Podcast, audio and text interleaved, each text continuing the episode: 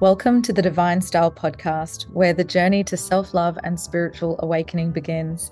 I'm your host, Gerlinda Stella, a psychic medium, intuitive life coach, and guide on your path to self discovery. Here we delve deep into the heart of what it means to truly know and love oneself. We are very blessed to be joined once again by Kellie Kennett, who is a devoted practitioner and instructor in the realm of Kundalini yoga, meditation, sound healing, and breath work. She's a beloved guide for those seeking a path to greater self awareness, self love, peace, and fulfillment. Thank you so much for joining us again today. I can't wait to talk to you about where we left off the podcast last time, which was how Kundalini has helped you to become more open hearted and also how you've been able to use the divine energy to inspire you.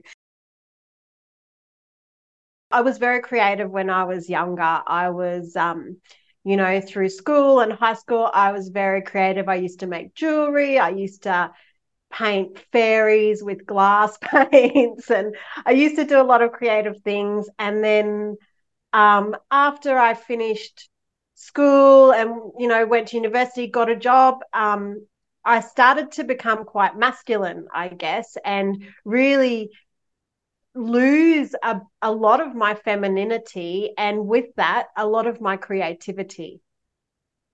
To the point where you know i would never wear jewelry i would never wear dresses um, I, I never did any creativity at all and I remember my teacher, my Kundalini teacher, saying to me, Kellie, you need to create. And she gave me all these paints and paintbrushes and canvases and like, here, you start painting.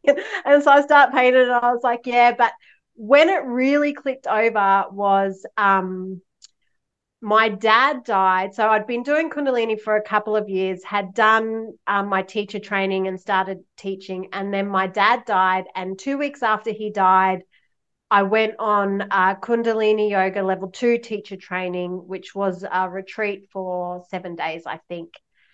Um, so I was still in that grieving process. You know, we talk about grief as being um, a heart opening process. I was still in that process. And on this training, there was a day um, and my bleed started and I was like, oh God, like I can't do breath of fire, you know, damn it. and I remember sitting in um in sadhana in our daily practice, and the teacher of well, one of the teachers who was running that retreat and the man who was teaching that morning class was a phenomenal um, teacher. And I remember having this moment where I was in meditation between postures because I couldn't do one. There's some kind of rules or suggestions of not what to do when you're bleeding. And um, I saw this moment where, as a child, I didn't feel safe because my dad wasn't protecting me, and I stepped into my masculine. And it almost felt like I couldn't see that whilst he was alive. It was part of him dying, enabled me to see that aspect of our relationship. And I saw myself consciously as a child, well, not really consciously, but making a decision to step into my masculine. And it was sort of like, and I made a very solid promise to myself in that moment that I was going to honor my feminine. And I saw in a rush, like all the times I had dishonored her, you know, all the times I was bleeding and wished I wasn't and didn't rest, and the times I'd said yes to sex when I didn't really want to say yes, and the times I'd, you know, not stood up for women because I was always surrounded by men and it was easier just to take you know their path which was often disrespectful and derogatory to women and it hit me like a flash and I saw this dark red energy come up from my womb space and fill my whole being like this real deep opening to this feminine energy within me. And something deep shifted in me that moment. Wow. And, I've got goosebumps as you tell me that. Like, that's amazing. Yeah, well, it was pretty phenomenal. And, the, and then I had several days of the retreat of this teacher training to really integrate that too, which was such a blessing. And then I came home, and next minute I'm like, bracelets, bracelets, necklaces, earrings, dresses, like hair out, like just covered in jewels. and then um, on that retreat, there was a teacher who had been my teacher on level one training as well. And she spoke about doing left nostril breathing for 31 minutes for 120 days. And this was, I'd heard her say it and I'd heard her say it. And the third time I heard her say it, I was like, okay, I'm going to do this. And the reason I did it was not to awaken my feminine energy. I had no idea of that. It was all about um, resetting your metabolism and losing weight. And I was like, oh, yeah, this would be a good thing for me to do. Um, so, so I did 31 minutes for 120 days, just breathing through my left nostril. And I didn't realize this at the time, but when we just breathe through our left nostril, we are activating our parasympathetic nervous system. And I had been in a sympathetic state um, for quite a few years building up to that point. So it was a really deep reset of my nervous system into a parasympathetic state, which for as a woman, you know, opens up your ability to receive pleasure, to relax, and, um, you know, opens up the depth and the beauty of orgasms and love making. And so I had no idea that it was related to this meditation, but these things started happening. Like it was a lot of sacral chakra kind of opening through this simple practice of left nostril breathing. But, you know, along about 60 days into that, I started to feel really unbalanced, like just out of whack. Like I was, you know, feeling like I was swinging from being so in my masculine to all of a sudden up here, so in my feminine. And I felt wild, like completely out of balance. And I was like, I'm just going to stick with it, just going to stick with it. I got to the 90 day mark and I was saying to my husband, I think I'm just going to stop. like, this is, I'm out of control. and he's like, keep going. You said 120 days. In that time, or just before the meditation that I'd done before, um, I needed malas, a mala bead to count the repetitions of the meditation. So I had just started beading and started building up my collection of beads. And when I was doing, you know, from the 90 day level onwards, um, this creative force just like started moving through me. Like I'd be trying to sit still in meditation, but I'd just be having visions of these things I need to create. And like I'd finish my meditation, I'd go straight to my bead table. It's like, I have to make this before work. And it was just this exhilarating need to create. And my um, format for that was jewelry at that point in time. And I remember saying to my husband, like, oh my god like it's just these visions of things I've got to create. And him saying to me like you just need to ground yourself. And i'm like but i don't want to ground myself. This is exhilarating. And of course he was right. Like i did have to eventually ground myself. But that um that opened me up and that opened up my creativity immensely. And from there, I found this real beauty in creating with our hands and actually a lot of healing to come just from the process of creating something with our hands. And so I would make mala beads, um, 108 bead necklaces, and I would chant as I was making each bead, as I was knotting each bead. So it became a very meditative healing process for me. And that act of creation is to this day something that is so important to me in my life and something that I think is, you know, this, my opinion on this might change, but I think actually creating is part of what we need to be really happy in this life. Creating stuff is what meets a soul need that nothing else does. And so now I do, I, I run um, mala making workshops as well. And I love to guide other people in the creative process. And it is, it is a process, it's a journey. When you embark upon creating something with intention for yourself, you know, as an act of self love to support you in some way and to create um, in that meditative space, it's it, it's a journey. Yeah, it's beautiful. I love to um, hold people in that space and witness them creating for themselves. People are often surprised, aren't they, when they've created something that it turned out better than they thought. yeah, yeah.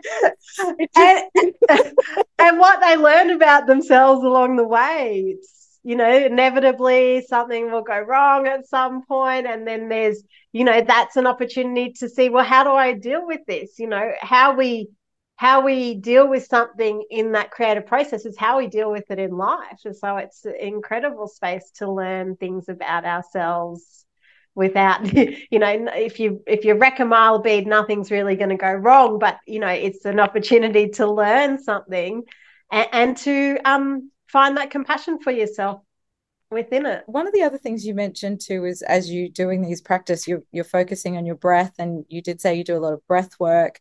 Another thing that you do is sound healing. Uh, how have you found integrating all these different practices? I think they definitely go together. I mean, the gong came to me because it's a it's a big part of Kundalini yoga as it was taught to me, and um, one of my favorite parts of doing teacher training and the classes was the gong bath at the end and the visions that I would receive and the spaces that the gong could take me to, um, you know, in terms of an altered state would just blow my mind. And also the physiological impact of it. Like I remember I used to go to um, Kundalini yoga class with Ella on Tuesday nights, and she'd always play the gong at the end of it. And I would do weights Tuesday morning. So by Tuesday evening, my muscles were always so sore. And then Ella would play the gong, and uh, my muscles would just feel like soothed and like could just relax for a moment. And I always felt so much better after that. Um, so I think, you know, and also my opinion and my experience is that to go into a gong bath or a sound healing after doing some kundalini yoga, some breath work, opening up the channels as we've spoken about, you're much more open to receiving the power of the sound or, or, or the vibrations of the sound. It's just it feels like a different experience and it's not uncommon at all for me to play at the end of one of my classes and people to start snoring within five minutes. Versus when i just do um, a sound healing without that preparation of our nervous system and, and getting us to that point of stillness it does take people a little bit longer to really sink in and to let themselves go there's beauty in all things and and there's healing to be had in so many different tools and modalities. And so kundalini is is this sort of mixed practice is what you're saying. So it's part movement part breath and then the sound. And the sound doesn't have to come from an instrument either. Like some of the deepest healing i've had from sound has come from chanting not from an instrument outside of me Wow. So from your own voice. I had to do part of the level two teacher training was a 90 day meditation of a chanting practice for 31 minutes, which was deep chanting, like loud and holding notes for a long time. And I could feel the sounds going to the parts of me that needed healing. And I was had this real sense that these sounds have their own innate divine intelligence. And these sounds know how to heal us. We just have to get out of the way and let them do that. And I still feel that this, at the moment, I'm working with a chanting practice in my daily practice, and it's only seven minutes, but still I can feel the way the sound goes to where in my body or where in my energetic system needs it to go. And it's it, it's phenomenal. It blows me away you know? I know i've been doing it for ages. She's like oh, i'm like oh my god like i could feel it going there today. Like, how does it do that? But this is this is the power of sound and vibration. It's all it's all energy. And i think some of these ancient sounds that have been chanted with specific intentions by many people over hundreds of years have a real uh, they have a consciousness. They have an ability to heal us. It's true isn't it? When they talk about words can build us up or they can bring us down. One of the things that you mentioned there is that you're receiving. What do you mean by that?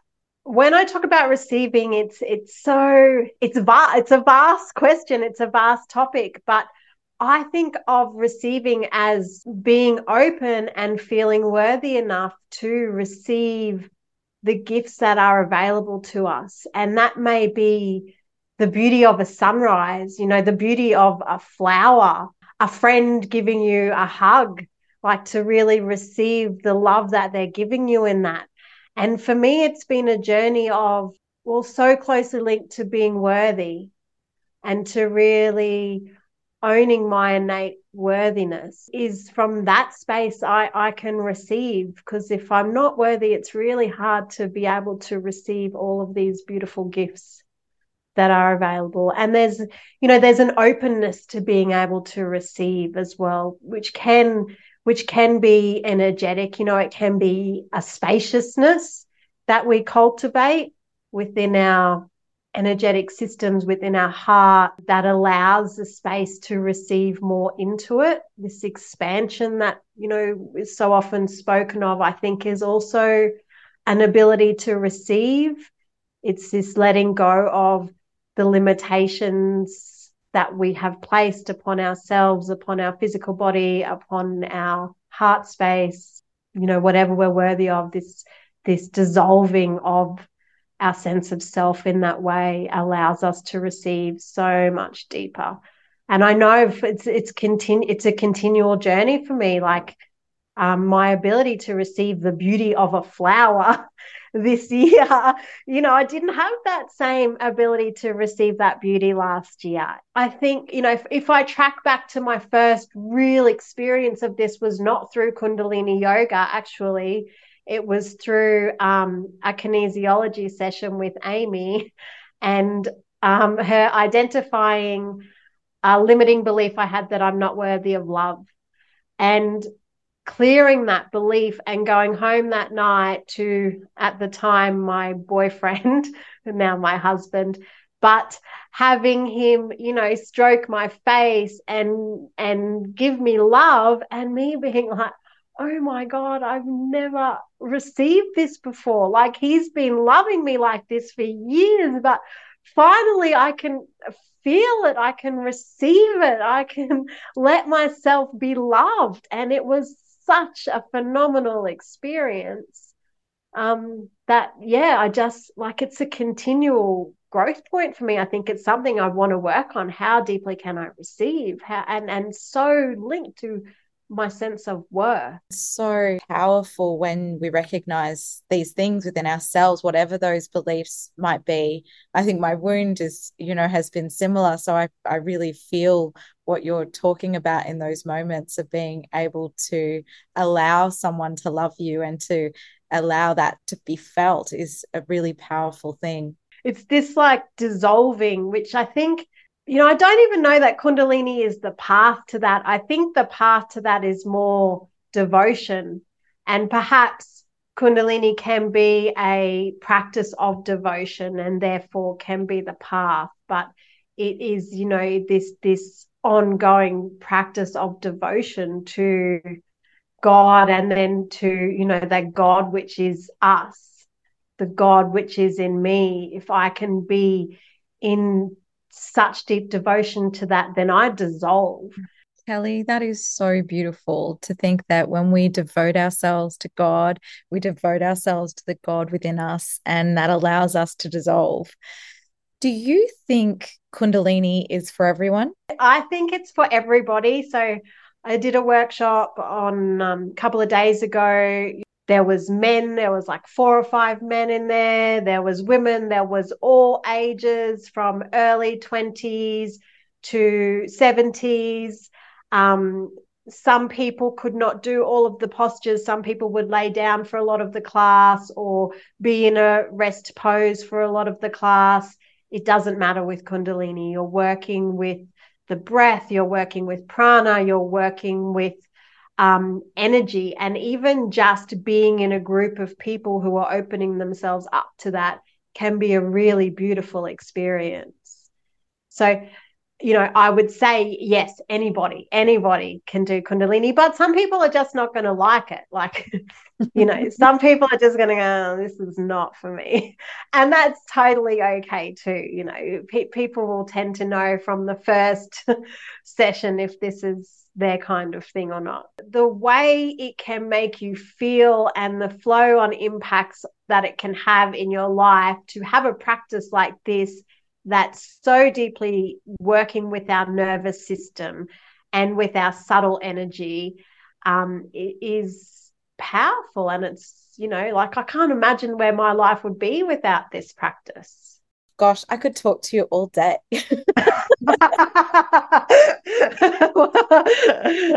Beautiful. I, I hope everybody listening can feel what I'm feeling because there is so much truth and love in your words and what you bring. And I really want to thank you for your time today, but thank you for following your self love journey because we get to share in that too. And it's just so beautiful to see and to get to experience that with you. So thank you. Thank you, Gerlinda. Such an honor to be on your podcast. My first one ever. Woohoo! Thank you so much. you can take that one off the list. If people are wanting to find you, they can find you under Kellie Kennett on Facebook and Instagram. I will put links uh, in the in the show notes. And you are based in far north queensland and but you are you do do events everywhere. So if somebody does want to hire you and bring you along to an event uh, they can they can contact you for that as well. Yes indeed. Beautiful. Thank you so much again for today. Thank you Gerlinda as we end today's episode of the Divine Style podcast, I extend my deepest gratitude for your presence and openness on this journey of self love, self discovery, and spiritual growth. Farewell for now, and may your journey inward bring you the self love you seek.